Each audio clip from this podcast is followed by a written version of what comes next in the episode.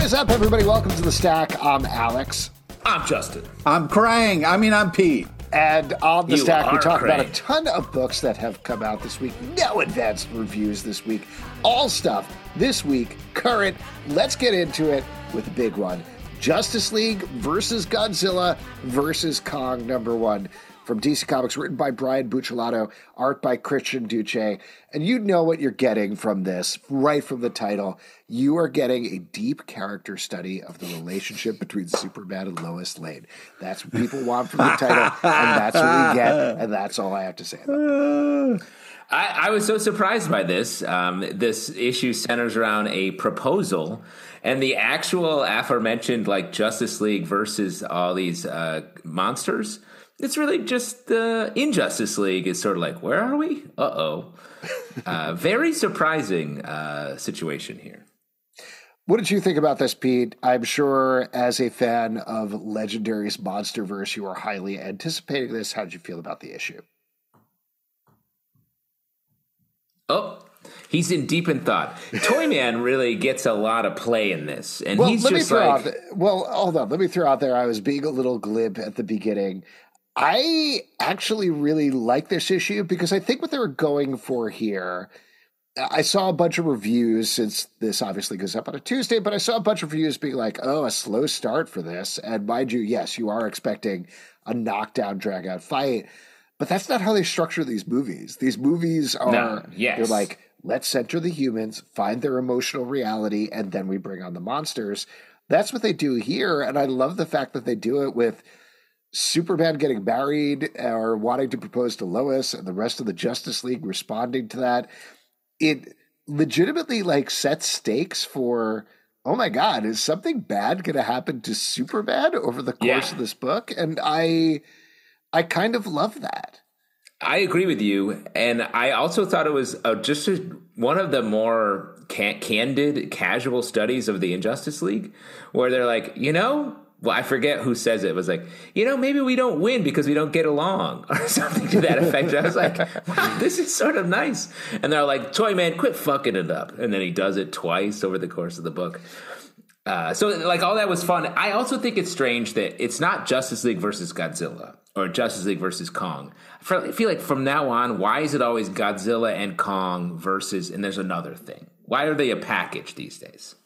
I don't know. Godzilla versus Kong was a very fun movie, and I think that's part of it. I think also, not to get too into the backstory or anything, but like Legendary and WB, who owns DC Comics, have this weird business relationship that's had some fractious notes throughout their hi- recent history in particular.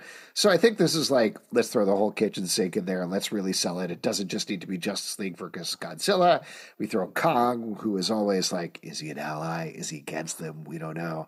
It is weird that they have an entirely different giant monkey also in this issue. But I love it because he's a giant. I Grodd even in this is like, hey, you a big monkey too? Let's No, no, then there's another monkey. Like there's a monkey, there's Oh, oh, Grodd, yes. and then there's also King Kong. And I was like, that's too many monkeys. We're complicating this a little Never bit too too much. many. Never too many monkeys. What did you, Pete? Now that you're back, what did you think about this one? Well, I, I think this is just a ton of fun. They were they're just kind of piling ideas on top of ideas, and uh, it it seems so uh, epic. You know, there's just so much going on. There's a proposal in the middle of all this madness, so there's a lot of sweet moments while you're just like, holy shit. So I think it's a it's a fun idea, and uh, you know, why not throw some more things in the mix? You know what I mean?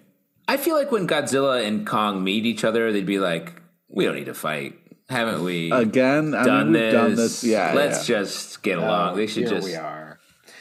I I did. I think my favorite part of the issue, and this is just a, such a tiny thing, but the so the plot of it, and this is a spoiler here if you don't want to know, but Toyman gets this wish stone essentially out of the Fortress of Solitude that takes them to another dimension, which is the Monsterverse dimension, and they use that to bring the monsters back to the DC universe, which is like a lot of work to just get Godzilla and King Kong there when honestly they could show up and it would be fine. Um, Yeah. But there's a moment when that's happening where it cuts to King Kong and he has like a question mark. He has an interrobang over his head and he's like, huh? And that to me, like, that's the fun that I want for the rest of this thing. I want it to be ludicrous and over the top. But I, I don't think that's going to happen because the legendary movies are very serious to a fault in terms of no, we need to treat this concept with gravity.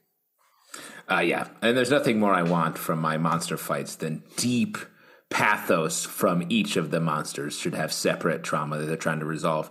Uh, and Pete, you owe Alex 50 bucks because he did say Interrobang, and that's a long-standing bet that you. Christian Duce's art is perfect for this. I do think Godzilla looks great, Kong looks great, the other monsters look great. It's good superhero art. It's very in the mode of, I don't know, I'm trying to think of a good. Uh, comparison, but like a Rafa Sandoval or somebody like that, somebody who does yeah. all the crossovers for DC. So they're throwing everything in there. Um, and like I said, I think there's a good, surprising emotional hook here. So I'm very. I like the way you said that. Like, mm, there's hints of Sandoval in this. I really am picking up on notes. Yes, Uh, yeah. I'm getting a light Sandoval. Well, yeah. Let's move on to talk about Sensational She Hulk, number one from Marvel, written by Rainbow Rowell and Jessica Gao, the showrunner of She Hulk on TV. TV She Hulk, art by Andre Gillette. In a Hey, hey, real hey, come in a rare bit of candor in uh, not not Superman's candor. but Yeah, I was going to say easy. I was gonna say candor Andor or. Candor. Yeah. Candor. At the end of this issue, editor Nick Lowe is like, "Hey, man, hey, audience, we, hey, Alex specifically, because I'm spending this whole issue being like, why is this a new number one? You're just continuing the plot of She-Hulk is dating uh, Jack of Hearts. She has a punch club. She's a lawyer. How is she going to balance all of this stuff? It's the best romance comic on the stands, et cetera, et cetera. Um, and at the end, he's like, well." Not enough people are reading this, and we love this book, so we gave it a new number one, and that's basically it. I, I love it though. Oh, As a you- big you fan meant- of this book, You meant candor. I see Yeah. what you were meant. Oh, okay. Yeah, Uh, I I'm very down for that uh, because this book is very good. More people should read it. Let's do a no- new number one every week or month if we if we have to. This to me has just the right energy that I wish the She-Hulk um, streaming program had when it was um, airing on the streaming service that it airs on. You talking about that big She-Hulk energy? Is that what you're talking about? Yeah, that's what I'm. Do, do, do. Um, Wait, yeah. Justin, I hold on. I, I do want to get your opinion, Pete, because you were a fan of the She-Hulk TV program that was streaming, so not a real TV program. Justin, what, Justin, what did you think of the backup story? Because that was by Jessica Gao, who is the showrunner, who is such a good showrunner that now Marvel is going to do showrunners for all of their shows. Yeah, no, she sat in on the edit of She-Hulk, and they were like, "Holy shit, you can do this! Let's let her write a, a tiny part of a comic too." Um, I like the backup, the fun little, like it's a little sketch of a uh, of a superhero 100%. story. Down for it, but uh, this is just I the the first getting back to the front story, like the romance is all there. I, I love this love story. I love the workplace comedy stuff they're doing in this, while also maintaining some real superhero bona fides. One of my faves of the week.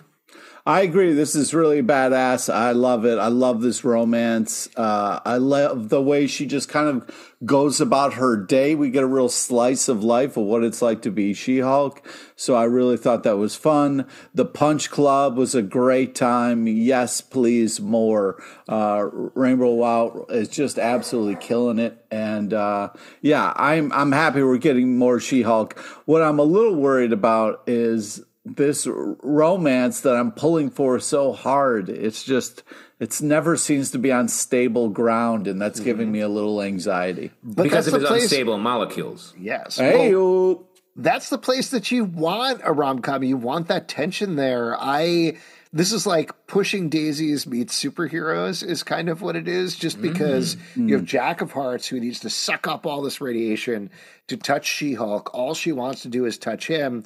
But also, as they lay out on this issue, with Avengers disassembled, it less led to the worst day of her absolute life. So they have all this baggage, all this backstory. They also have a very sexy height difference going on here. Yes. let's be Uh, honest. hashtag short king. Oh my um, I guess god! it's, it's really tall queen than rather Yeah, yeah. king. I but- love working in Crusher Creel here and Titania. Yeah. I love Volcana. The shout out to her relationship with Molecule Man. I love all that. and, and also the fact that Punch Club, which I thought was maybe just a one-off, one-issue joke, the fact that they're really committing to it, I think is great. I'm going to say Jack of Hearts and She-Hulk are the new Rogue and Gambit, and let's make it make it that thing. Love it. I hope so because I, I, you know, he needs to start believing in himself a little bit more. Um, and uh, yeah, I just, uh, I, yeah, it- it- they're they're. I love them, but they're also driving me nuts. I Do you think and- is he your favorite card in the deck? Sure. Nice. I just want to give a shout out to Andre Gelette's art in particular. I do love all the different body types in the issue. I think, Yeah. you know, we end up, particularly with a She Hulk book, where everybody is like, we're naked, but our clothes are painted on. Very like superhero art, usually. Here, like you were saying, Jack of Hearts is this tiny, cute little guy. She Hulk is a big lady. Volcana is a different size from cute. Titania and everybody. Um, great book, just back to front. Let's move to another great book, back to front. We reviewed the first 12 pages as an Yeah. advanced review, but now it's finally out on stands, the full thing. We were able to read it. Hack slash back to school number one from Image Back Comics to by school. Zoa. Back So to good. school. Is this book good or does it get no respect? Right? Oh my god. That, That's good What stuff. sucks Man, about that joke fresh- is this is the second take. time hearing it, and it didn't get any better, and the impression got worse, which Oh. is sad. I will say it did get better because the impression got worse, and I we should workshop more stuff, guys. It's No. it's what we do. We're professionals. We're professional journalists and comedians, and Alex is a a, a professional impressionist. All right. Why don't we do a triple Easy Lindy with into the review and actually talk about the book for? Oh, easy with the word I, professional. I dare you to find a third reference to that movie. How? I definitely cannot. Uh, I- this is- wait, wait a second. You, Justin, you've I've heard you make another reference, uh, especially because that your favorite writer makes a cameo in this movie. Come on, dude. You, I don't know. What, what Kurt you're talking- Vonnegut, you're I love fired. Kurt Vonnegut. Here, yeah, Here's hey, the Kurt thing. Vonnegut, you're fired. if we give good compliments about this book, we're all gonna get laid, right? Oh my god! I think Back you're to just school. doing. I think you're just doing him now. I think so. No. This Uh, book is taking. Cassie and Gla- Vlad back That's to the beginning. clear. Cassie and Vlad back to the beginning of their career, as seen in Tim Seeley's Hack Slash book. Cassie has just killed her mom, found out about slashers. Vlad is this monstrous being who's very sweet and innocent and palling along with her. And in this issue, they get recruited by a high school for slasher killers. So, uh, we one of the things that we're talking about with the advance is like, this is being sold as a YA book. And in the first half of the book, there's kids getting their heads cut off and brains and things. I started to feel it more with the full issue, and I absolutely am over the moon for this. Zoe Thurgood's art is. So good. She has this exaggerated style where she stretches out the limbs and the situations, but it works perfectly for everything that's going on here, particularly the hyper violent stylization. But I love the characters we're setting up. It's so clean. It's so nice to have school for slashers. Um, I I'm think. I think Zoe is the Thor of goodness. You know what I mean? Like she is just killing this Hmm. art style. I really love it. I love to see Cassie and ha- Vlad back together again. Finally, this is just very exciting to kind of have the prequel to the Hack Slash universe. Uh, yeah, just so excited to have more Hack Slash. It's a it's a fun. uh, It's just a, a fun team, and I'm so excited for more material to read. Is uh, Zoe is the Thor of goodness is from Back to School too? That Oh, otherwise that Zoe is the. Thor of goodness, right? Huh, Nice. Uh, there's something about uh, Zoe's art that is so like unsettling while still being like really clean and nice, and it fits the tone of the book perfectly. I, Mm-hmm, You're I right. think. There is something like a little like with the other shoe's going to drop type of feeling to it, and, that, and that's very. Uh, I didn't really think about that. That's that's great that you said that Well, because I- I think is this really- uneasiness to it. Well, I think that comes through with Vlad in a certain way. The way that she draws Vlad, it's like you threw a pile of green things on the floor and it forms the vague shape of a human being. How dare you? No, but it works. Like I, I love it. That is I love his the fact face. it's his body. Like his body is lumps. Like it's it's a series of lumps. I love mm. the way she draws it versus like Cassie is just sort of lanky and her legs are too long and she's awkward in her body. Stop um, making fun of her, man. Come on, dude. It's disgusting and I hate this book. Let's oh. move on. Jay Garrick, The Flash, number one from DC Comics, written by Jeremy Adams, art by Diego Olortegui to Gui, excuse me. Mm. Got that horribly wrong. Anyway, this is spinning off, surprisingly, of Stargirl The Lost Children, yes. showing what happens when Judy Garrick, who is the long lost daughter of Jay Garrick and his wife, shows up again in modern continuity. Now her parents are old, she's still young, and they have to figure out an old mystery from their past. I was very surprised about the strong connection there, but I think as a direct follow up in terms of the emotion of how do you deal with you are the same age, kind of no time has passed for you, suddenly your parents are 40, 60 years older, something like that. Like much you, older. Yeah. How do you deal with that? I thought was very interesting. I agree. This had a lot of like nice emotional resonance I didn't expect. It uh, I liked the villain setup, especially I thought was really cool. Uh, but I feel like the only thing with this is the way that DC deals with flashes is how Pete deals with cookies. He's like, "Boy, we've got I got a lot of cookies here. I'll just eat another couple. I need to eat more cookies." More and more cookies is what I need to fix this cookie problem. there are just so many flashes to the point where every book is like a meta commentary on the number of flashes. Mm-hmm. And I, I'm not saying we need to like kill a bunch of them or something, but just some the the conversation just needs to change a little bit about it where it's like look there's there's a picture in here where he's like this is your family it's like 50 people who are all very fast i was I like i feel like i'm listening to your villain origin story i'm like i'm not saying we need to kill flashes but we need to uh, slow him down a little bit. I just only only one other thing. Like he's like they're called speedsters, and I want to be like, yeah, you don't need to explain the term. Speedsters is one of the dumbest, most obvious terms you could ever use. Uh, yeah, I mean, uh, if you love Judge Judy, you're going to love Flash Judy. I think that this is just uh, that makes sense. Yeah, no, this is this is insane, and it's insane because even the characters are talking about how insane it is while the comic is happening. But the art is super tight bananas. Mm. See, I feel like, guys, we're just a couple of podcasters. And what I mean by that is uh, we do podcasts. Podsters? they, Are we yeah. podsters? I just feel yeah. like there's too many podcasters and they need to slow down. Why don't we talk about spine I mean, tinkling? That's true, I mean, too, it, Alex. It is actually true. Spine tinkling Spider Man number one from Marvel, written by Saladin Ahmed, art by Juan Ferreira. This is the cover promises the scariest Spider Man story of all time. And in it, big spoilers here, but just to talk about what the issue is about Peter Parker going on one of his regular old adventures. When he wakes up, nobody knows who he is, and he is trapped on the worst subway ride of all time. Well, as a New Yorker, that, yeah. As a New Yorker, I found it to be pretty the normal. Second worst. The second worst?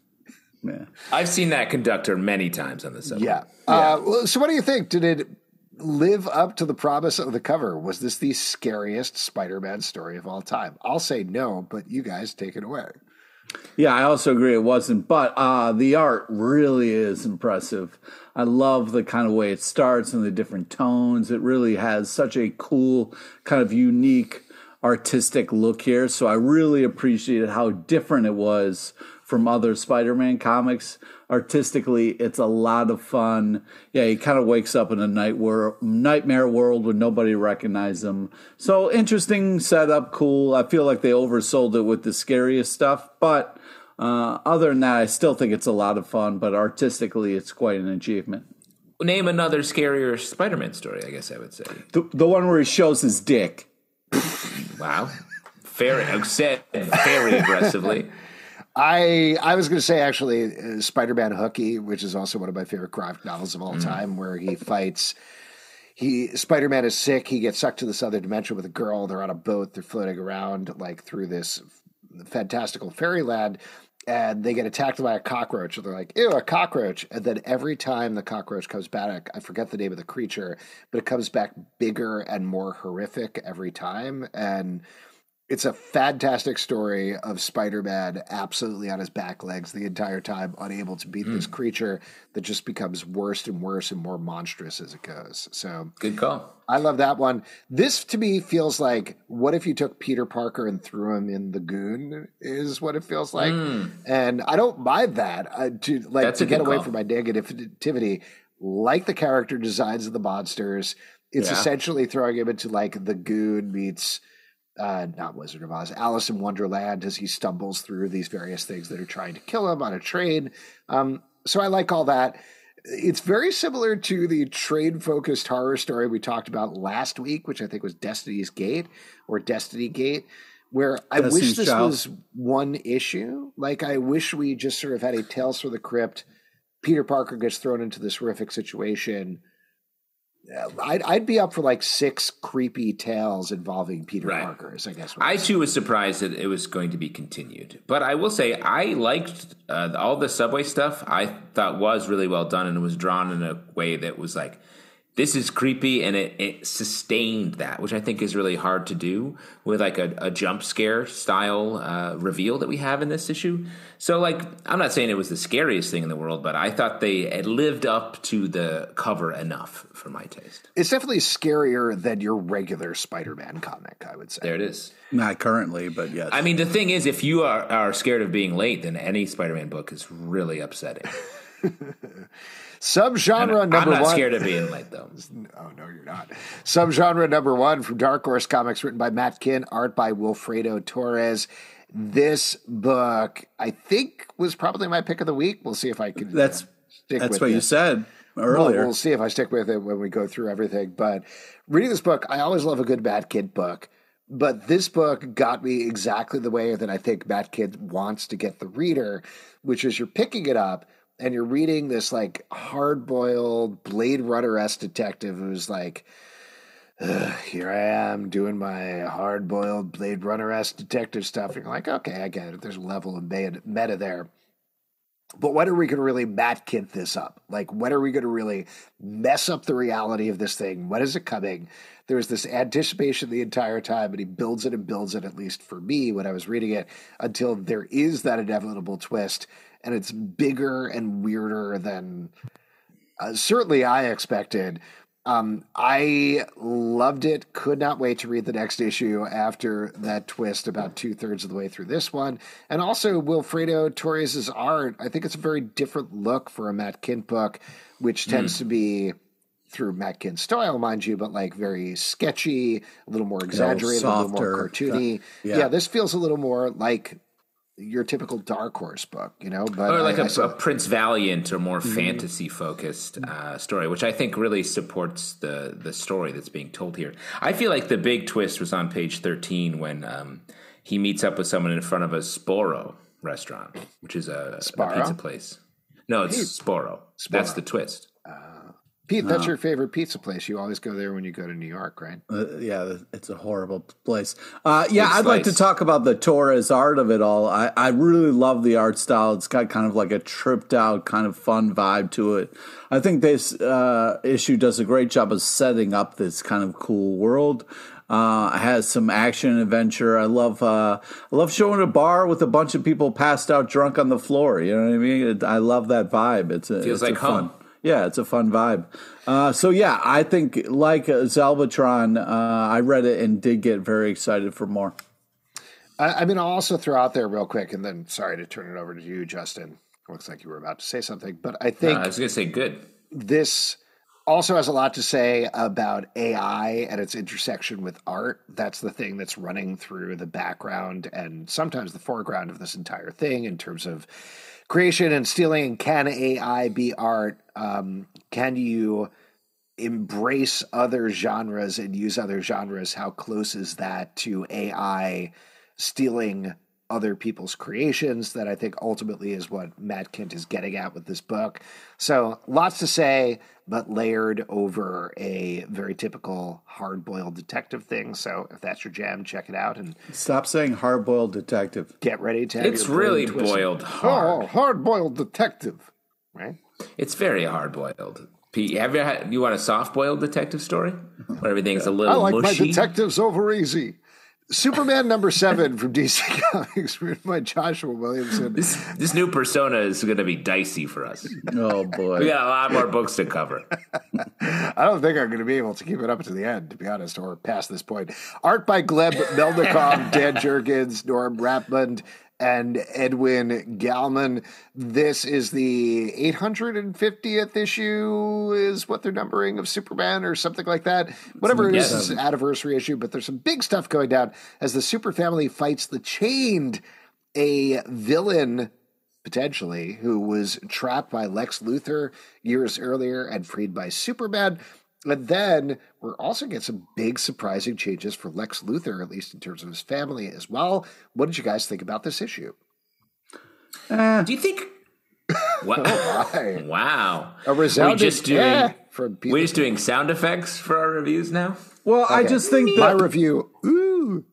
I, I you know, uh, you know, this is like, ooh, let's meet Lex Luthor's family. Like, what? I don't, I don't care about You're them. just doing that shoulder shake because Daniel Warren Johnson did it, and you want to be like him. You you didn't do that before him. Wow. you talking about? Don't fucking come for me, motherfucker. I, I, I just think You don't that- want to meet Lex's fam? Of our show. No, I think the art is really fantastic. I very much enjoyed that, but that's about all I enjoyed. Uh, I have been enjoying the Superman run. I just, you know, don't give Lex more. You know what I mean? Well, Pete, what did, you feel about the uh, the section with Brainiac and you got your uh, Lobo folks for the Czarnians Yeah, there's out? three Like- Lobos now. Brainiac is they teased this in New York Comic Con, so potential spoiler, but they uh, DC put it out there. Apparently, they're going to have a Queen Brainiac is going to show up. That's part of the things that he's making, and there's going to be a big Brainiac event that's going to kick off next year through Superman and Yeah. some other titles. I don't know. Pete, that's I- triple the triple the Space Wolverines that you usually get. Mm-hmm. I really like what Joshua Williamson is building here. I did like the Lex Luthor family reveal. Spoilers. We get to meet his mom comes back in a way where he's like, I thought you were dead. And she's like, I'm not dead. Leave me alone. And then they bring in Lena Luthor, who is not his sister in this continuity, but actually his daughter. So I don't know. I love the idea of throwing in a bunch of weird swerves for Lex. I really like the focus on Lex here. Um, I kind of missed the tension of the era where Lex was on the Justice League because I thought there was that was a fun like, when is he going to go bad? When is he going to betray everybody? And he doesn't because he's like, nope, this is the best. He always does what is the smartest, best thing for him. So throwing him for a loop, I think, is a fun place to put Lex Luthor.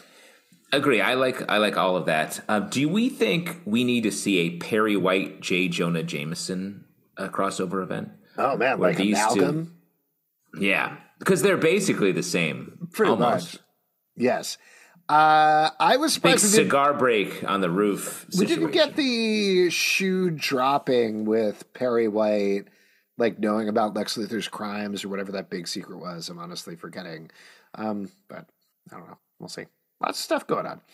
Moon Yeah. Knight, number 28 from Marvel, written by Jed MacKay, art by Federico Sabbatini. I feel like this is worth talking about because we're heading towards the death of Moon Knight, but I got to be honest with you, I don't know what's going on here. You guys take it away, please. Well, let me say I'm a huge Jed MacKay fan, but there's something about this Moon Knight book where I'm like, did I miss like an a full arc that sets up a lot of this stuff? Because I don't quite get it either. I like the uh, the action and the way the characters are pitched against each other, but I just don't know uh, what's happening. There's a lot know what I going mean? on, and the introduction of like eight ball here makes me think you got to be like really coked up to understand all the different things going on at once. Maybe that's the trick. Um, but uh, yeah, I mean the kiss moment was really nice, but then kind of like leaving her on that trap was kind of uh, heartbreaking. That was a weird. Can we talk about that for a second? That was a weird moment because I like the idea of a Moon Knight Tigra relationship. Me too. Yeah, I That's love that stuff. Very into Yeah. that. But the idea that she's like, Ugh, I stepped out of mine. Go do your thing. And he's like, sounds good. See you later. Let's have a kiss. And leaves. And that one panel, which obviously purposeful, but that one panel of cutting back to her, like looking down, she's like, well, yeah, just kind of like mind. hugging her legs, just kind of sitting there. Well, no, you just can't me. move. Yeah. Well, she's so fast. You would think that maybe she, yeah. of all people, could get away from the bomb in time. So I don't know, man. It was just like, don't leave her there. Uh, yeah. So, uh, but the I do like a lot of the different action that's going on. It's it has a fun kind of vibe to it. I really love the style of art. There's a, v- a very angular kind of look it's to very, it, which works. The art is very kinetic, which yeah, I really like. Yeah, I think that it works really nicely and sets off kind of a cool tone. Uh, I really like the the Greer Moon Knight romance as well. Um, I want to see more of that even if they have to spend the rest of their lives standing on that little square. That's right. I'll, they I'll, can have the wedding. Yeah, there. exactly. That's when you give somebody a Valentine's card that says "Be mine," that's what you mean, right? exactly. It means wow. join me on this mine. Yeah. Headless horseman. What is marriage? What is marriage if not oh, stepping God. on the same mine and staying there for the rest of your lives Absolutely. emotionally? Wow. Things going well for you, Justin? Great. I love this mine. I love standing on this one. Headless Horseman Annual no, 2020, number 2023, 2023 from Dark Horse Comics, written by Lucas Kettner, Angela Slater, Christy Porter, and Philip Sevy, Olivia Stevens, David Dastmalchian, and Leah Kilpatrick. Art by Lucas Kettner, Valeria Burzo, Philip Sevy, Olivia Stevens, and Tyler Crook. This is your classic spooky tales in the mode of Tales from the Crypt, but here we're getting a headless narrator telling those tales. There's as you, it's like 36 pages or something like that. So if you can tell from the, the uh, lineup, they're much shorter, punchier stories going on here. We're not getting like two or three stories. There's a lot of shorter ones. What'd you think about this collection? Well, first off that f- first story you know what i mean? I mean you guys as a parent had to be freaking out. I was freaking out. I was like oh my god when are you going to notice your child is gone you fucking asshole? Oh, and then the fun the second one. The uh, first one was about like the nintendo the entertainment system yeah character. yeah uh, sorry. Uh, the so, second one. but, and yeah like was such a fun twist though where uh, you know the the child is also a monster, and I was like, oh, thank God, because I you know the stress of uh, the lost child was was too much for me. I really enjoyed that one, and also the next one, the chaperone, I thought was like also very fucked up and really well done. You know, we read a lot of these, especially this month. Mm-hmm. These um, anthologies, but this one, despite the fact that the headless horseman at the top and bottom of the book is sort of like very goofy, I found these stories to be more um, singular and horrifying than some of the other ones we've read. Yeah, I, I, I can't say this is my favorite horror anthology that we've read necessarily, but I do think, to your point, it goes pretty hardcore if that's what you're looking for, and the art is good. I can't fault anything that includes Tyler Crook, one of my favorite artists working yeah. today. And I love the Tyler Crook one as well, which is like sort of a flip where the monsters haunted house is seeing us humans being ourselves. Mm-hmm. Oh, um, so good stuff. Fun. It's a fun lark to pick up. Catwoman number fifty-eight from DC Comics, written by Tini Howard, art by Nico Leon. This is continuing the Gotham War storyline. Turns out Batman and Catwoman maybe not on opposite sides. In fact, there's a rogue element going on here with Vandal Savage, who has bought Wayne Manor and gathered together Catwoman's thief army to try to gather a bunch of mystical rocks in order to make everybody in Gotham immortal and uh, I don't know, presumably take over the world after that. So some big emotional stuff going down in this issue when it comes to Bat and Cat in particular. So I'm going to turn to our Bat and Cat fan romance expert, Pete, for his opinion on this issue. Yeah, I love the Bat and Cat stuff. I think it starts off, it's a nice kind of uh, start for the comic. Uh, you know, and it kind of builds uh, the, to the kind of last line, uh, which is great. Uh, I love the art style, a lot of great action. I can't wait for more. I'm loving this whole kind of like Bat versus Cat splitting Gotham down the middle. Whose side are you on? I think, uh, you know, uh, Howard is killing this. This is a lot of fun. I really can't wait for the uh, next issue. I also like how Batman is like, you know, maybe finally opening up and willing to talk. He's like, I think we all need to talk this out. And I was like, yeah, Batman Let's talk it the fuck out, bro. Uh, that's true. In this issue, Batman is being reasonable. It's just yeah. a little tricky to come to that after the last issue when he made Jason Todd ruined. He ruined his brain. He just did that. And to, in this issue, he's like, we really need to just settle this. I was like, he's right. Your Robin is, he can't do anything anymore. You've broken him. So I just think this event is a little messy. I like some of the How elements. I actually you. like the Vandal Savage stuff. Life is The- messy. Uh, true, but not like this. And it- reading this issue made me wish that Cat the, the Catwoman's arc after all the Bat and Cat stuff was her going to Europe and doing some other stuff because seeing them together again, it, it's like it's like watching two exes bump into each other where you're like they shouldn't be talking to each other right now. They just broke up.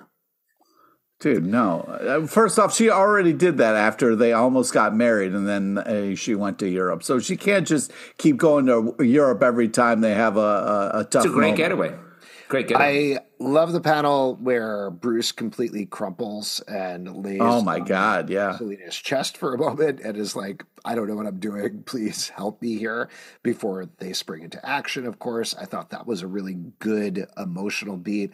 I love how Nico Leon draws Vandal Savage like an Umbrella Academy character, just like he's just, Yeah. he's just a Dorito. I get top, that and that's pretty reference. much it. Um, so that looks great.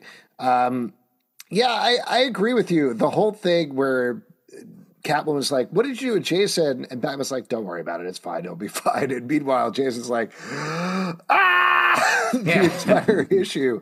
It is so messed up what Batman did Yeah. to Jason Todd. yes. I don't know how, uh, other than the fact that I've been reading comics for decades at this point, like, I don't know how they work Batman out of this one, where everybody isn't like, hey, man, you're the villain now. We got to lock you up and take away all of your privileges. I, just feel like all the other writers on this event must read Chip Zdarsky's book and be like, Jesus, dude, how do I make this group all hang out together? Batman's this mm-hmm. crazy person. Yeah. Well, uh, speaking of crazy people, The Incredible Hulk, number five from Marvel, written by Philip Kennedy Johnson and Vita Ayala, art by Travel Foreman and Alitha E. Martinez. And the front story, Incredible Hulk is mixing it up with Man Thing and dealing with a horrific swamp monster that is tied to a small child. The backstory, we're, I think, continue to follow this new hero who has shown up in the Marvel Universe through a bunch of backstories, um, but I could be wrong about that one. Uh, what'd you guys think about this issue? He's the new Power Man. Oh right? yes. Oh, th- sorry. This is the one with the new power man. I was thinking of another issue. I apologize. Yeah. Well, Uh, but take it away. this is um I like this uh art this is Travel Foreman sort of filling in uh for on this run before we get back to the main artist next issue. Uh but talking to Philip Kennedy Johnson about this book like you just see like the the horror the horror on horror that he's diving into here and continues to you know gets down to just individual panels and I really like it. It's such a different swing on all of this, and it's really hard to tell what's happening. There's a truly horrifying, in a good way. I mean, like I don't know where Hulk is going in any way in this run. There's a truly horrifying transformation where Hulk goes back to Bruce, which I was Oh, like, yeah. "Yikes, that's One, one of the, including the entire run of Immortal Hulk, the worst Hulk transformation I've ever seen. And Well- nice, Right. complimentarily. It's it's up Yes. there for sure. It's up there for sure. Yeah, the the body horror kind of element of this comic is impressive. Um, it's it's something for sure. The the creepy art style, the the the tone of it, they're really kind of leaning into it in a kind of a unique, cool way. Yeah, this continues to be powerful and moving. I am enjoying what's happening, even though it's super gross. But uh, yeah, it's very intriguing. Super gross bananas, would you say? Yeah, Yeah, super gross bananas. which I got some super gross bananas in my uh, my kitchen right now. I love the Hulk barfs. It's eight panels of transformation. And the third one, he's like just straight up barfs. He's doing that. Everyone's worried about his clothes. He's flipping his stomach every time he transforms back. Swan Songs, number four from Image Comics, written by W. Maxwell Prince, art by Caitlin Yarsky. We did actually talk to Caitlin Yarsky at Baltimore Comic Con about this very book. You can listen to our interview that we did with her in the Comic Book Club feed. But this is another part of this anthology focusing on final moments. Here we get a Mad Libs version of a bank robbery kind Oh. of gone wrong. Love this book. I love that how light this was in contrast to say an Ice Cream Man or something else from W. Maxwell Prince. And Caitlin Yarsky's art is impeccable in every issue that she does. Oh, yeah, the So Yarsky I, I was is- a big fan of this.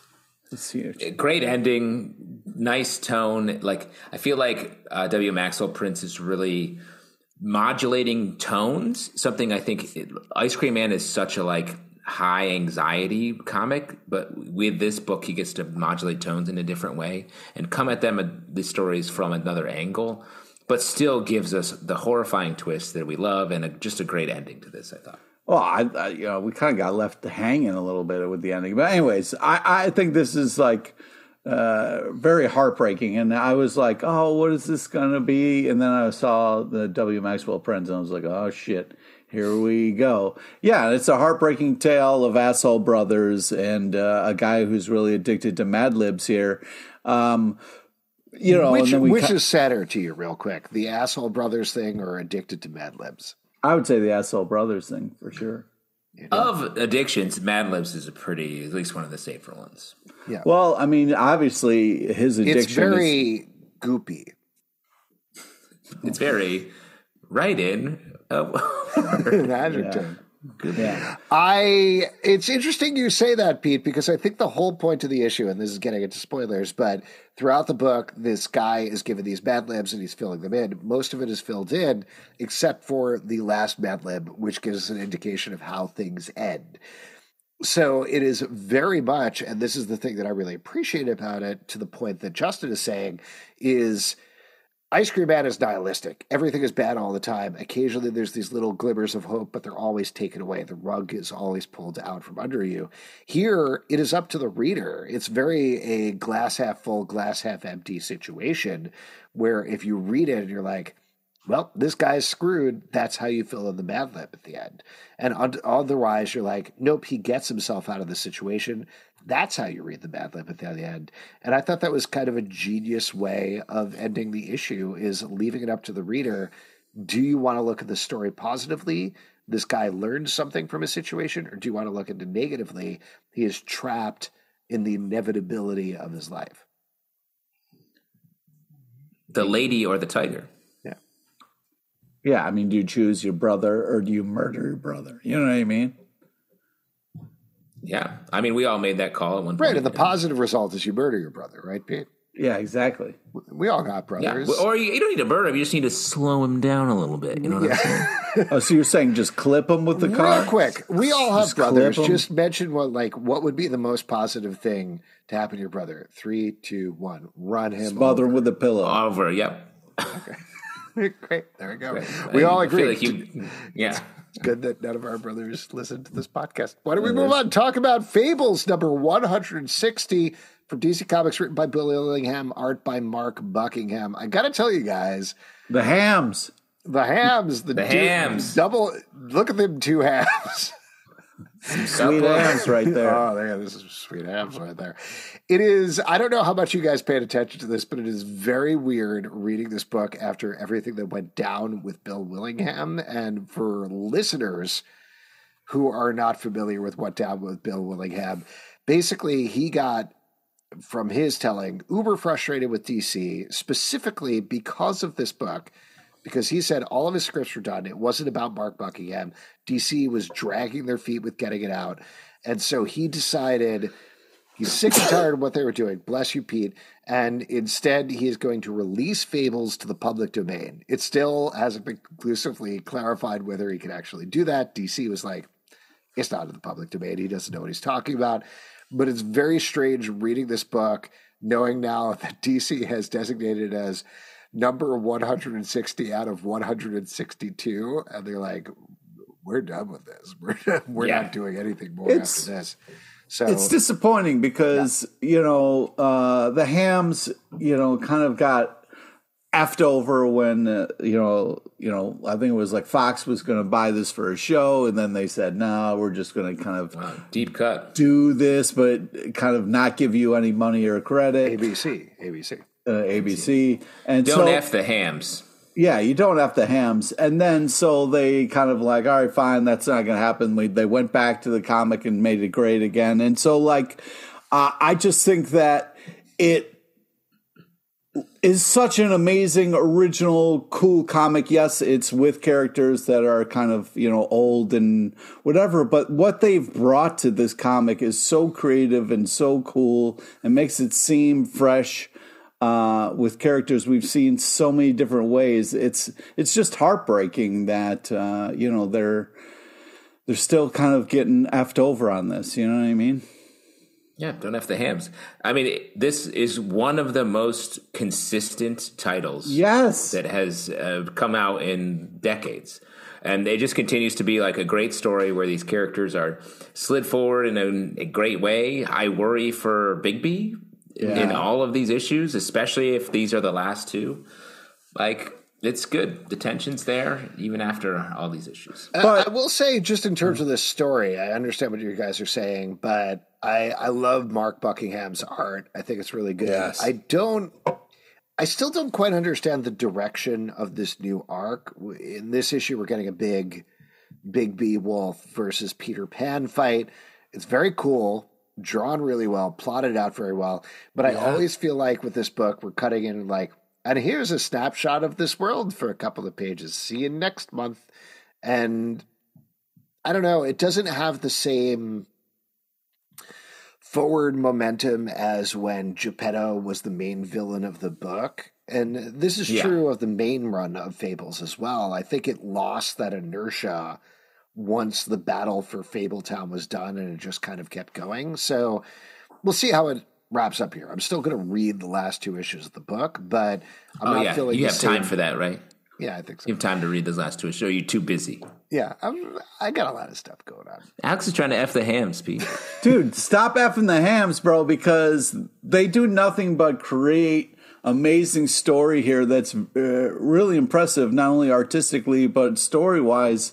Mm-hmm. And uh, you know, it's just upsetting to hear you say that because like I'm having a great time here. I mean, I don't know what's more exciting than a giant wolf eating a fucking dude, just straight up eating people out here, and you're like, yawn. Well, I'll this. tell you what. What I what I've been kind of doing is I've been taking the transcripts of our conversations and editing them down and putting them up as a review on the website, and I can't wait to headline this Fables 160, don't F the hams. That's going to be.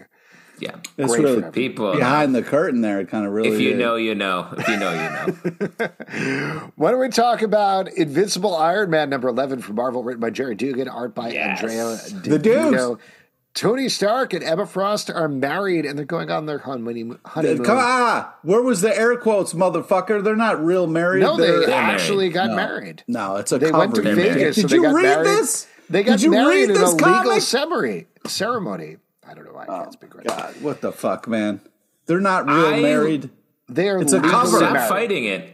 Stay, stop fighting it, Pete, because I actually love this relationship. I want to see actual sparks fly between these mm. two. I love where it's going. Iron Man hasn't been fun like this in so long. I think it's great. I buy all the stuff. This feels closer to like Robert Downey Jr. playing Iron Man than they've been able to do in all the years since that movie came out. This is I, I this is so good. I think. What movie are you talking about? Iron Man.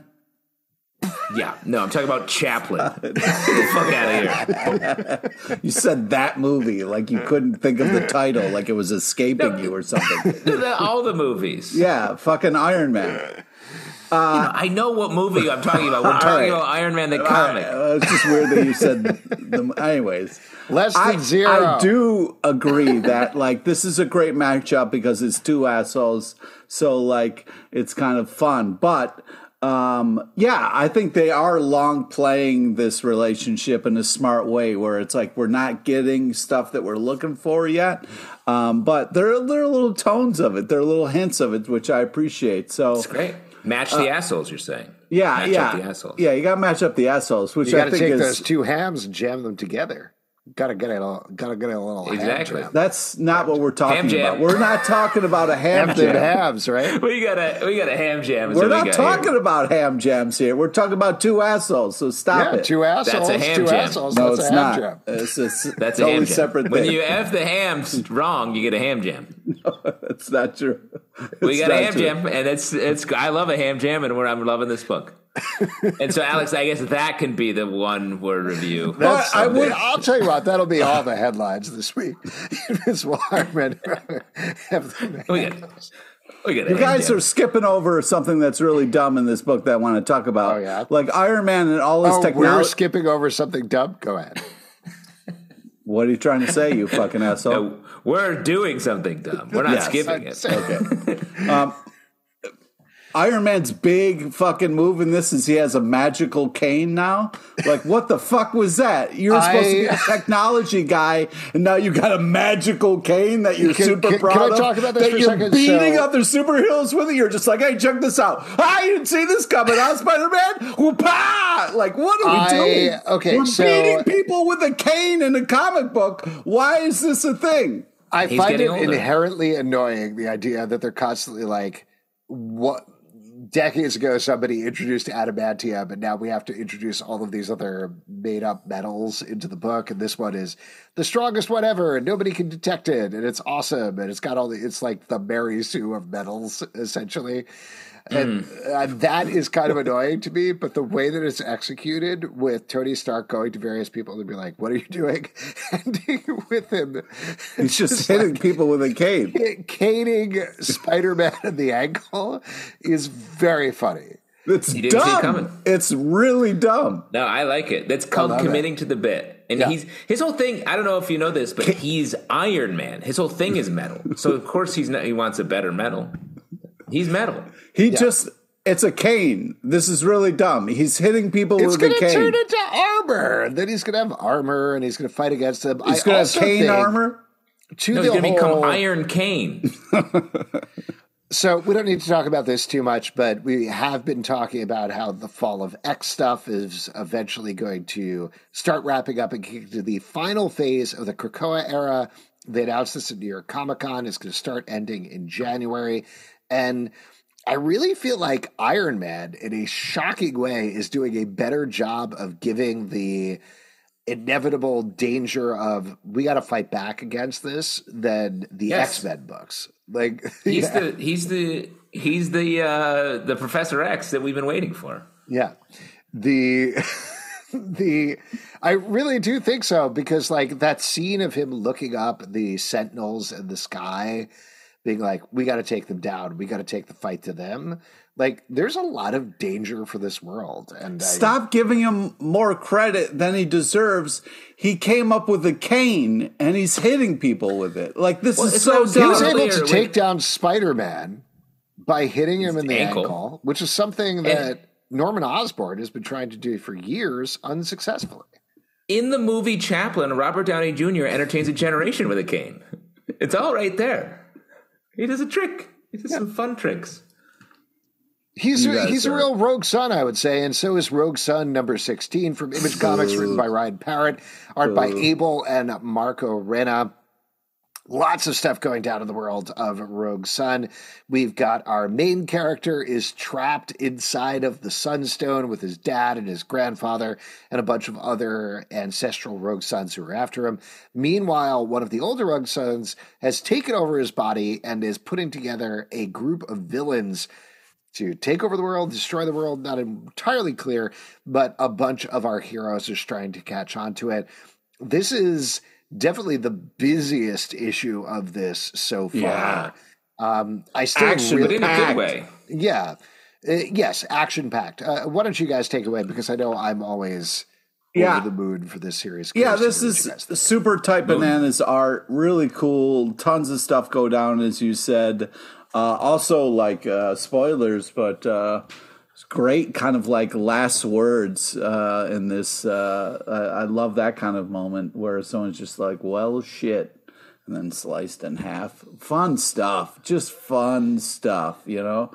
Uh, but yeah, there's there's a ton that you get in this issue, so you really get your money's worth in this. But this continues just to be an, not only an unbelievably drawn book, but uh, uh, so much uh, cool story and action. So yeah, another great ish. They've been able to cram a remarkable amount of mythology into this massive verse title. and just keep still keeping it on the rails. And the, all of the things that happen in this issue are complex, but it's told very like meticulously. Walk, that we get walked through it in, in a nice way that you're still you're with it. Yep. Green Lantern War Journal number two from DC Comics, written by Philip Kennedy Johnson, art by Montos. John Stewart is looking for a job in Metropolis and chatting with Steel about potentially working at Steelworks. Meanwhile, a evil revenant Star Sapphire variant type thing from Beyond the Stars is coming directly for him and infecting a bunch of other Green Lanterns. Very similar to his work on Hulk. I love the amount of actual horror that Philip Kennedy Johnson is bringing into this book. This is not what I expected from the title Green Lantern War Journal. I expected it to be like guns ablazing, pew pew pew. And that's not what it is. This is this is a horror book, plain and simple, through the lens of Green Lantern.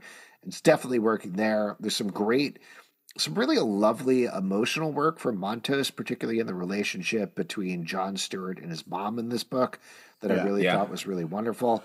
Uh, It I'll was- turn it over to you guys. Yeah, it was a little rough to you know on Bring Your Mom to Work Day. Uh, you know, for John Stewart to kind of uh, uh, have this happen to him. You know, it's got to be embarrassing uh, to get bit by a zombie in front of your mom like that. So, uh, yeah, I do agree with what you were That saying. happened though. to the other John Stewart on the Daily Show once too. yeah, yeah, Yeah.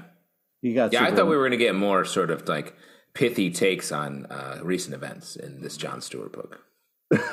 Well, now Uh, that John Stewart is dead at the end of this issue, they're going to bring in Trevor Noah. Trevor Noah, the Green Lantern.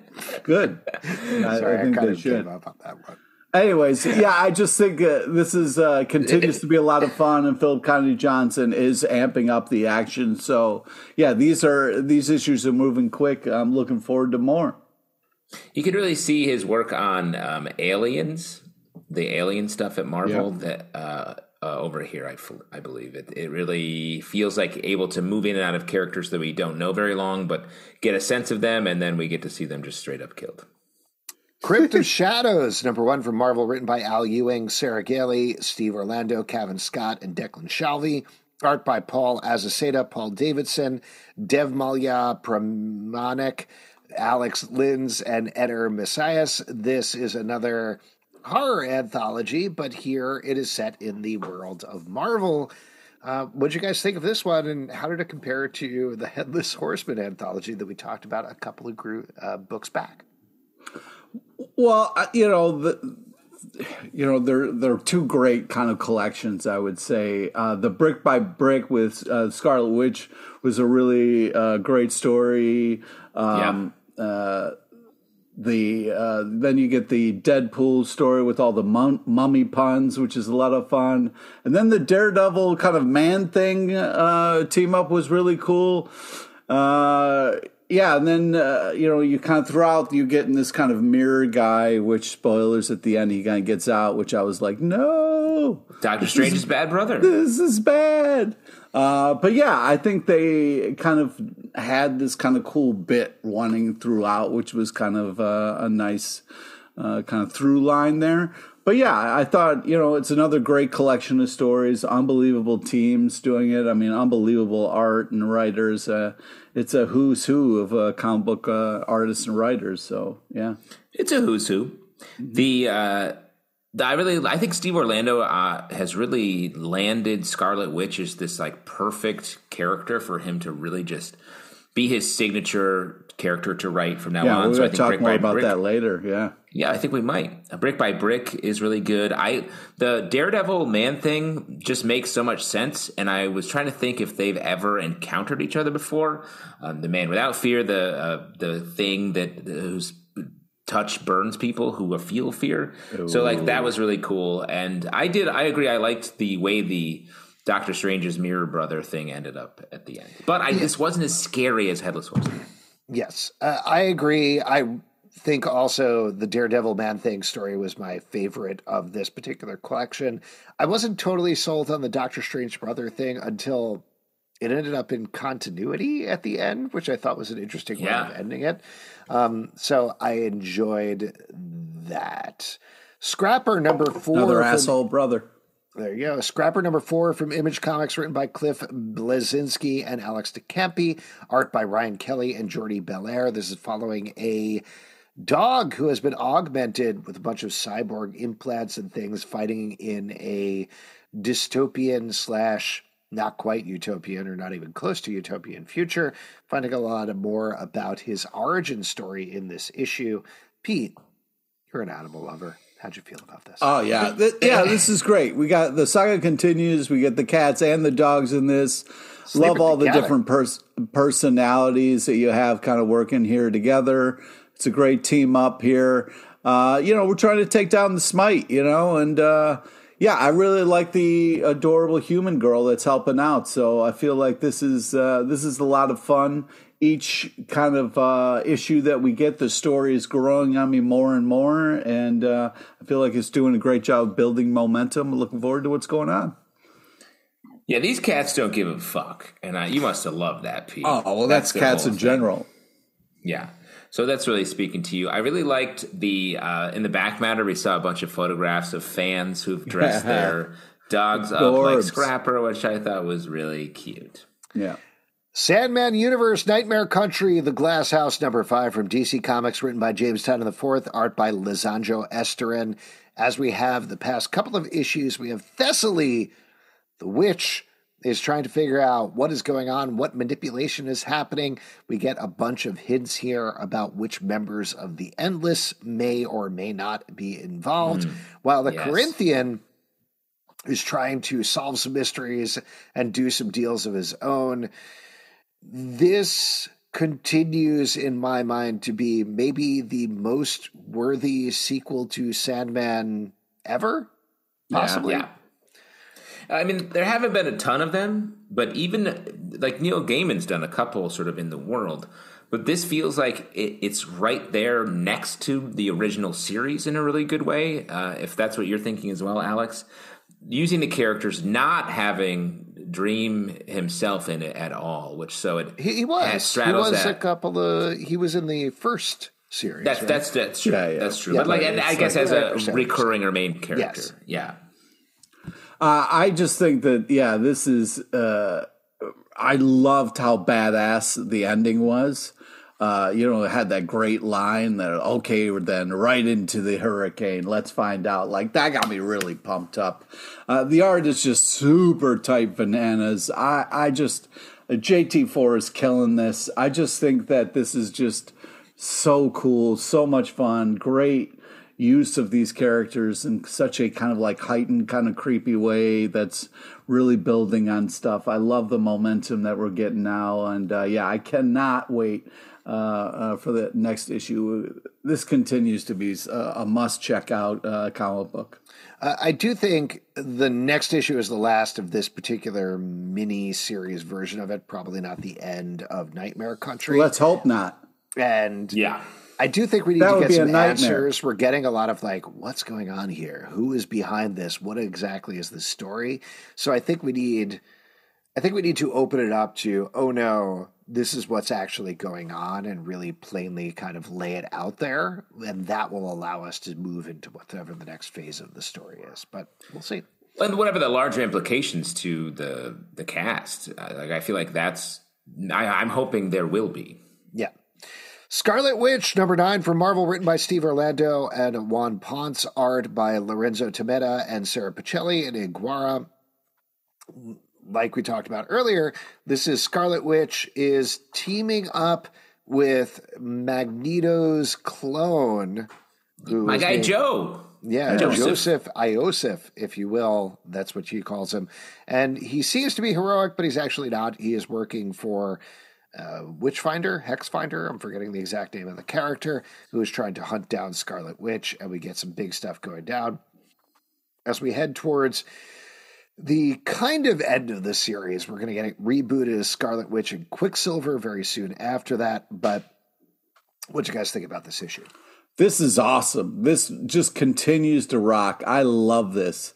I love the Sand Shark. I love that we got Doctor Voodoo. We got Grizzly City in here. I mean, this is just fun Grizz stuff. And then it's just uh, you know a bloody turn at the end. Join us next time. I mean, this is just woo, gets you fired up. off the hand I mean, this Wanda. is yeah, yeah. This is oh, yeah. So I, uh yeah, I, Steve Orlando is killing it. The art is super type and as This is just a uh, such a great use of Scarlet Witch and such a uh, uh, gr- great job of uh, teaming up these people for this project because it's a ton of fun. Uh, I agree. I mean, it's great. You got your girl Darcy, Pete. Yeah, come on. riding along.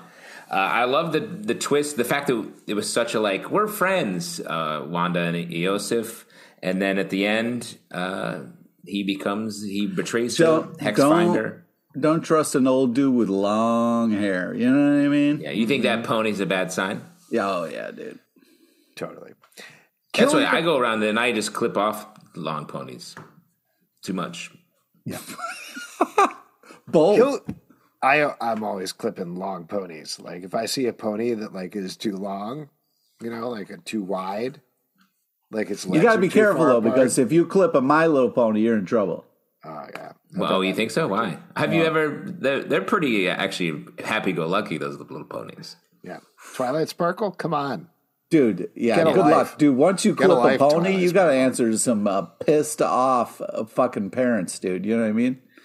Yeah, Pete knows from like when it comes down to it, you want to clip a pony or you want a ham jam. You got these are the two issues. That these are the issues. You don't day. never Those clip those a are the pony, two bro. genders. Yeah. Kill Your Darlings, number two from Image Comics, What'd written by say? Ethan X. Parker and Griffin Sheridan, art by Robert Quinn.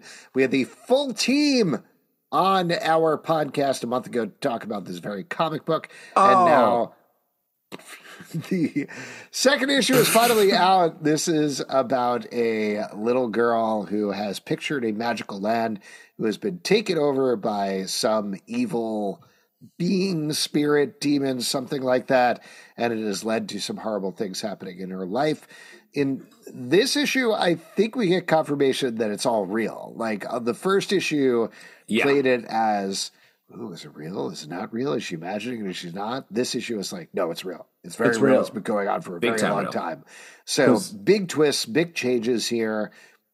How'd you guys feel about this one? It's awesome. This is a, a ton of fun. I love the little elephant guy. I think he rocks. Uh, yeah, I just think there's a lot of cool character designs. This is a great uh, a comic. Love the action and the story, but also the will they, won't they moments are kind of magical underneath the umbrella. You know what I'm saying? I mean, that's how love starts underneath an umbrella. Um, but man, yeah, just. Uh, Super tight bananas, great story. This is you're getting you're getting a hack of a package in this. Uh, JT Sizzle uh, Sizzle loves a a great hack package. of a package. hack of a package. You're getting the total pack right here. You're getting I- a hack of a package from JT Sizzle. Hack of a package. JT Sizzle. None of us, none of this makes sense. Uh, none of the things we're saying make sense. The, uh, I love the way this book is jumping through time really effectively. Like we get a flashback to the past, which will affect sort of the overall mythology. A quick hit of like picking up where we left off, and then jump right forward to a much sadder uh, present day, and then the story moves forward from there. So really, just great, confident narrative happening here. big moves, big moves throughout this issue that I wasn't expecting. And, you know, I've mentioned this the past Big couple of weeks. moves, This little elephants. You know what I mean? big moves, little elephants. Big moves, little what are you doing? elephants. What do you? Right? Pete? Stop. Uh, please stop. Pete and I have a hip hop. Nope. No. Yeah, No, we do not. I've been wanting to see you guys. that we I do wanna see you guys. No, we don't. It's Times called number Two four. Hams. Yeah, it's called it's called Walk the Jewels, right? Yeah, ham gems. Uh, anyway, this book is very good. You should check it out. Let's talk about Titans number four from DC Comics, written by Tom Taylor, art by Nicola Scott. We are still dealing with the death of the Flash from the future. The current Flash is being put on reserve. At the same time, the Titans are going on other missions and dealing with the fact that I mean, they don't know there's some sort of absolutely horrific alien question mark invasion that's going on, leading to maybe one of the most upsetting panels that I saw all week, including the Hulk vomiting out his guts and everything Hmm. in all of those anthologies. The little uh Yeah, yeah, I know what you're talking about. feathery thing jumping out of the mouth. Yeah. Feathers, teeth, sort of a sea Yeah. anemone. It's kind of like a Starro situation here, but Yeah, different. don't like it. I, I don't like it. No, I don't like It it, either. It reminds me of some of the vampire stuff that I believe Tom Taylor was also working on across the DC Oh, I universe. see what you did there. I Uh, did. we're sneaking up on it, so it, it's fun. I, this Flash mystery is a great anchor for this book, and then we've got all this uh, Beast Boy stuff where he's doing his own thing. Yeah, also great Peacemaker cameo we got in this here ish. But uh, yeah, I mean, Not as fun. what? He doesn't have as much fun. He's just doing the work. He's just at his job. He's like at his day job. Yeah, but it's still great to see him, you fucker. Yeah, Don't- I would love to see him. Hey, listen, man. You know, if I say it's a fun uh, cameo, that's what I mean. You don't have to fucking pick apart my words. You know what I mean? You know, like let's focus on what's happening. I Uh, just but- think it wasn't super fun to see him. He didn't do anything fun. He was. He, we just saw him. To me, which is fun because it's Peacemaker. yeah. I guess. I feel like guess this I'm is starting a to think we have a difference of opinion. Yeah. I was going to say. Well, Um, I I think they did a great job of getting you excited for more comic, more to, more to come in this next issue. I, I liked the kind of pace of this and all the stuff that went down. I think this is uh, cool. Titans fun. Uh, I agree. regardless of- Titans 4 was a good advertisement for Titans 5. Is that how we should start looking at all comics? Sold. It's kind of true. I'm joking, but also it's true. I mean, it's true of literally all things we consume um, in almost every way. Yeah, Uh, Including don't put Ooh, your this lunch is children- good. Looking forward to dinner. Man, this breakfast really sold me on lunch and dinner. which brings me I to my hope there's next some po- sort of continuity. I hope they pick up on what they put uh, at the cliffhanger of breakfast. Yeah, exactly. To be continued. Yeah. BLT sandwich. Okay. which brings me to my next point. Don't put your children in the vault.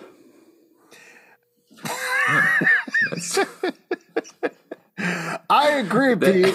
And how apropos that we're going to be talking about Children of the Vault, number oh, three from go. Marvel, written by Deniz Camp. Oh, Art- oh, hold on a second. I hate when people call out transitions, especially on like podcasts. But Pete, that transition was like being like, "Oh, welcome to the party. Please transition into the room." That was like you kicking the door open and then refusing to walk into the party. Okay. Bang! I'm not going in. It was just teeing me up. It was te- it was teamwork? Question mark. Art by no, not art by Nicola Scott. This is art by Luca Maresca. The children of the Vault have evolved to a place where they basically become this Thunderbolts style hero team who the entire world loves. But part of the reason they love them is they have infected them with a mind virus. The only people who are fighting against them are Cable and Bishop. I've been a little iffy about this series this issue was badass. Like ah. totally just like front to back, Bishop and Cable just 100% wrecking shop on the Children of the Vault, doing everything that you've wanted them to do for three issues. Very fun. And just like talking like, oh, what's your favorite gun? What's your favorite gun? Having a whole fight about it. Really fun. Children of the Vault establishing themselves as just very hard to beat, and then Cable and Bishop slowly taking them down. Just great action across the board. I'm just loving this in general. Deniz Camp is writing this like larger story about like the brainwashing that's happening from the the uh, children of the vault. But I got to shout out. There's two uh, text pieces in this. One, a letter from Cable to Hope about her being dead, which I thought was just so beautifully written. And then Bishop talking about like different fucked up parts of the timeline uh, or different things around uh, his journal, his journal entries that he's encountered, and that's just cool too. It, really great package, top to bottom. Hack of a pack. Uh, yeah, I, I think the all the Bishop and Cable stuff were really cool. Uh, love the art, a lot going on in this ish. I love Bishop and Cable being absolute assholes to each other throughout time. This is the issue that sold me on. I could read this long term with the two of them forced to be together in different situations. The whole exchange about how Cable, I, I think I'm getting this right, but Cable created a cult that hates Bishop and Yeah. blames him for ruining the timeline. And he's like, "There's 300 years I can't even walk around the street in." Such a great detail So to just funny. randomly throw out there. there. Love it. Great stuff. It makes me want to go back and reread that that cable Oh my series. god, that Duane. Swierczynski run on cable Yeah. is one of the best of all time. I agree. If we Yeah. ever get the time, which we definitely don't, but get the time to revisit it, that would be super fun because I love that run. Hexagon Hexagon Bridge number two from Image Comics by Richard Blake. I don't know again what is going on in this book, but Pete, I know you love loves fir- this. You love the first issue of this, so I'm curious. I definitely wanted to throw this in here to get your opinion on the second issue. Oh, well, great. Yeah, first off, the epic cover. Really loved it. Amazing art, panel designs. Love the vibe of this comic. Uh, you know, sometimes you got to be running from dogs. So just uh, really beautiful panels, really picturesque last panel. Just love everything that's happening in this comic. It's just so artistic and art forward. Uh, it just uh, makes me so happy. It's just such a different vibe from uh, a lot of the superhero comics. So it just kind of sticks out and is uh, just such a nice aperitif in between all the other madness. So I love it. Ooh, what a lovely gourmand way to look at it. I agree. It's really nice. I don't quite know what's happening. Uh, You like don't Alex always have to. You know what I mean? don't Sometimes always you have just to. enjoy it for what it is. This is you know? this is a very European comic, I think, in terms Yes. of European. It's I, I It's where Catwoman should go to this yes, comic. there you go. It it's very big esoteric ideas that are hard to hold on to. The uh, landscapes are very bold and vast in that European style. I think it worked a little better in the first issue for me, where we were getting these wild don't don't be don't ruin it. landscapes. We're here we're getting a little bit more human drama, but I don't know. Like you said, it's nice to look at. Fear the Funhouse presents Toy Box of Terror number one from Archie Comics, written by Timmy Heeg, Daniel Page, and Michael Northrup. Art by Ryan Caskey, Tango, and Ryan Jampol. This is an anthology giving us spooky tales that are making fun of Megan and Chucky, and other yeah. things involving killer dolls, all through the lens of the Archie Comics characters. I was really looking forward to this mainly because, like, Sure, if you're going to do a Megan parody, make it Cheryl Blossom as Megan. Oh yeah. Why not? Also, having Archie as the Chucky doll is fun. Mm-hmm. I mean, just Very like fun. Good, yeah, good times. th- this is fun. This is creepy fun. You know, uh, the problem is for me, like having like dolls are, are is a little too creepy for me. It really kind of freaks me out, and especially when Yeah. you get like creepy kids too. Oh, oh For those of you with- who don't know, stuff with Pete is nightmares. constantly surrounded by dolls in his house. So, like, that's why he's unsettled by this book. yeah, Pete, you your uh, Precious Moments eighty six on eBay, right? Is that correct? I, I just want to plug your store. That's all I'm trying. No, nobody says precious moments more than Pete LePage. precious Pete, we call him. Oh boy, An off mic, off mic, precious Pete LePage. We would never do it on mic. We would never do it. we're mic. on We'll mic cut right this. now. Mm, no, I don't think so. We're gonna cut. We'll, we'll cut. Yeah, this. we'll cut it out. Let me just I- press the producer. What'd you think about this anthology, Justin? Um, it's fun. I liked the um, the last bit. I feel like this anthology worked really hard to connect the stories, and I was like, they don't have to. Just Yeah, let them hang out. Because I, I thought the last one was had the most fun. Yes, uh, I I agree. I didn't quite get the overarching story here, which is something that they do a lot of these horror books from Archie. But Over Archie. for Cheryl with the three instead of the E, and like we said, the Chucky Archie thing. It's cute. It's fun. It's exactly what you wanted of it. The Forge, number five from Image Comics, written by Greg Rucka and Eric Trautmann, art by Mike Henderson. This is an issue where I feel like maybe we missed an issue of this book.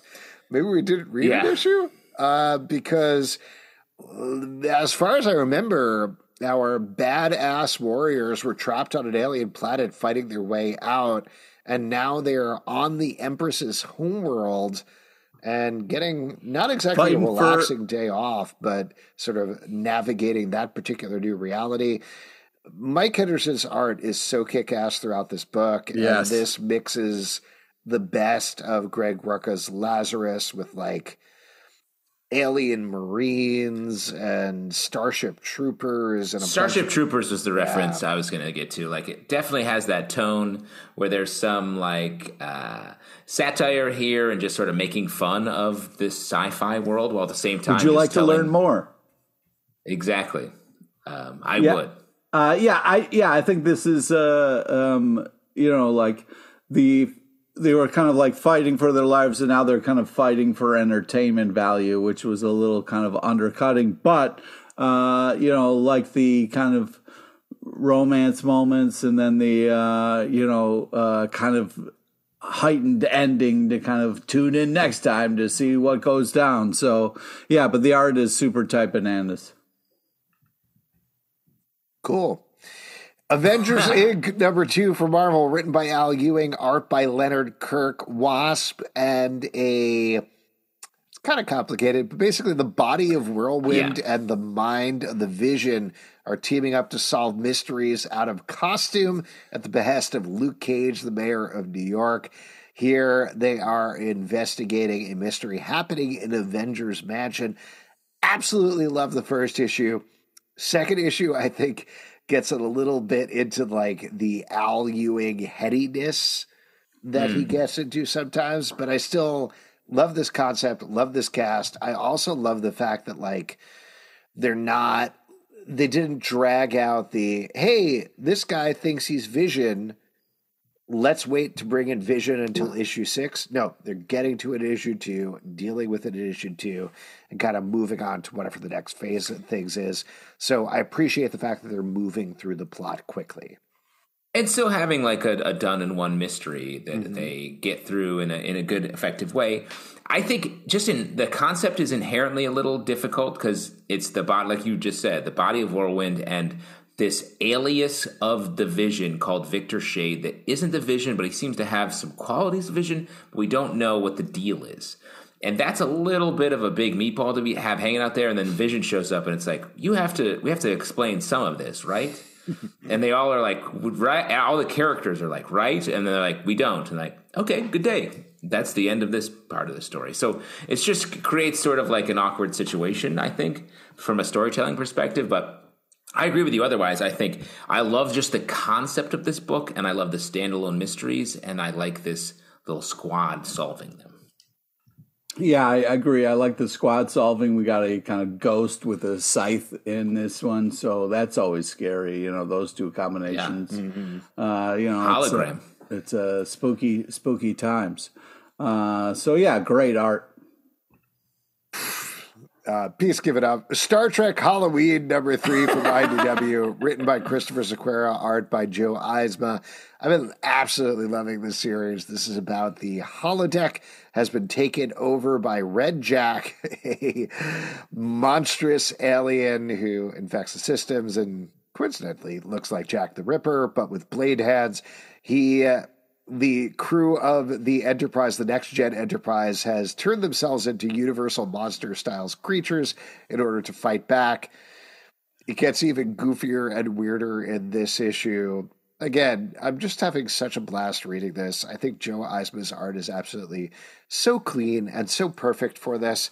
And I also love that IDW is releasing this weekly. I love like yes, I agree. an October spooky Star Trek event is perfect. Very fun. I love Worf from the Black Lagoon is just extra funny to me. There's more action for the TNG crew in this issue than entire seasons of the television show. Mm-hmm. I like the cliffhanger at the end. It was a really smart turn on it. Uh, it felt like the story was sort of ending, and then they just revved it back up again in an interesting way. It, it's a good read and a surprising hit, a surprising win, I think.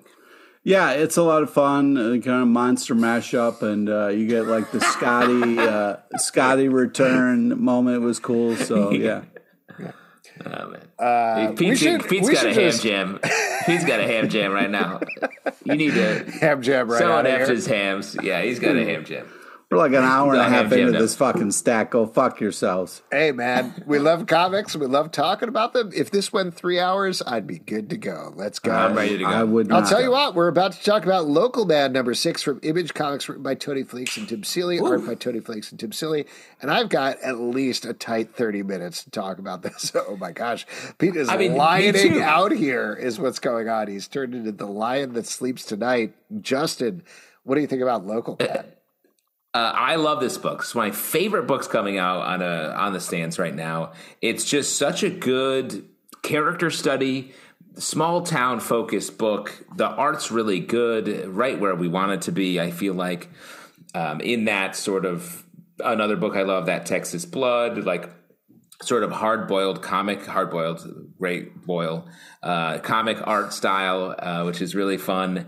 And deepening mysteries, character turns, while still maintaining this, like, yeah, this guy used to be in the Justice League, sort of, from the 90s. Uh, this is this is an interesting issue for me. I really love this book.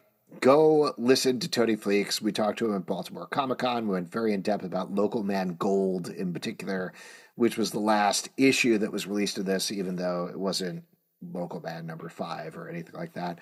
This issue is kicking off a new arc, and I feel like its function is to remind us that this dude who I, I would say is more like a Wildstorm character who got dubbed, or like a Gen Yeah. 13 character, or Youngblood, or something like that, um, is not a great guy. Like, I think that was the function of this issue. And then at the end, we kick into a spooky, weird Halloween mystery, which is not what I was necessarily expecting. Love the title, love the art. I love the fact that, like, you flip it over and you get an, a faux old school 90s story that ties into the main continuity and tees up things for the future. So, this is a great package from front to back. Um, big fan of this book, but uh, this definitely felt like a setup issue to me personally. Uh, this, this is a great team. You got uh, the Fleecs and the Seeley working together here, and uh, you know they are fantastic. Worth it for them alone. Um, but yeah, trigger warning on this issue. This is gets real kind of weird for me. I mean, you got this cop who shoots somebody, and it's kind of fucked up in a lot of different ways. So, uh, warning on that. That's a tough kind of pill to swallow, but uh, very interesting and uh, pretty crazy. Daredevil number two from Marvel, written by Saladin Ahmed, art by Aaron Kuder. Daredevil is back in the costume, but also a priest at the same time. Now, I don't know if you guys knew about this particular thing, but there was Yeah. a flap about the first issue, and in particular about the villain in there, dealing with some potential calls of anti Semitism uh, for the way the character was depicted. Aaron Kuder fought back against it very vehemently and said, No, that was not the intention at all. That's not what we're doing. You're crazy. You're wrong. That is not what it is. Um, I will say that's not anything that I picked up on. I'm Jewish. Hello. Uh, so I'm not like the be all end all, but um, I don't want to contradict rabbis or scholars or anything like that, but I feel like people maybe were looking into it a little too much. That Yeah. said, I was very trepidatious about picking this up issue up because I wasn't sure it was going to happen. It avoids that entirely and instead gets into what I thought was very interesting in terms of essentially the cops versus Daredevil and these kids and how we treat disenfranchised kids. I thought this was a fascinating issue. I thought Aaron Kuder had some phenomenal layouts here. There's one that uses Daredevil's radar vision as a radiating series of rings throughout the page Yeah. that I thought was really beautiful. What'd you guys think? Yeah, I I agree. I think it, it was really beautiful that kind of moment where he's standing on top. I also thought it was very kind of interesting this choice he makes of being like, "Oh my God, there's all these cops here. I'm going to turn into a priest," which I was like, "Okay." Um, but yeah, I did Been- think the stuff the stuff with the kid, the kids was kind of adorable and cool. I enjoy his relationship with the kids and kind of like what he's trying to do for those children, which is really nice. It's kind of a new side to Daredevil that we don't see much. Um, But uh, I, yeah, the art is just unbelievable. I really love it. It has kind of like hints of a Romita Jr. vibe. You know what I mean? Just kind of like a, a nice underpinning a little bit Like a of nose. it. So it has a nose. yeah, yeah, yeah. So uh, yeah, I'm really appreciating what's happening there. Um, sort of a Sandoval in some ways. but yeah, uh, you know what I mean? I, I'm excited to uh, check out more. Uh, the art is fantastic in this. It's interesting. uh, Saladin Ahmed is really taking Daredevil's religiosity very seriously, and I feel like it's always used as like, well, he's you know he's sort of going to he's sad, so he's, going to go be very sometimes Catholic religious. right now. Yeah, yeah.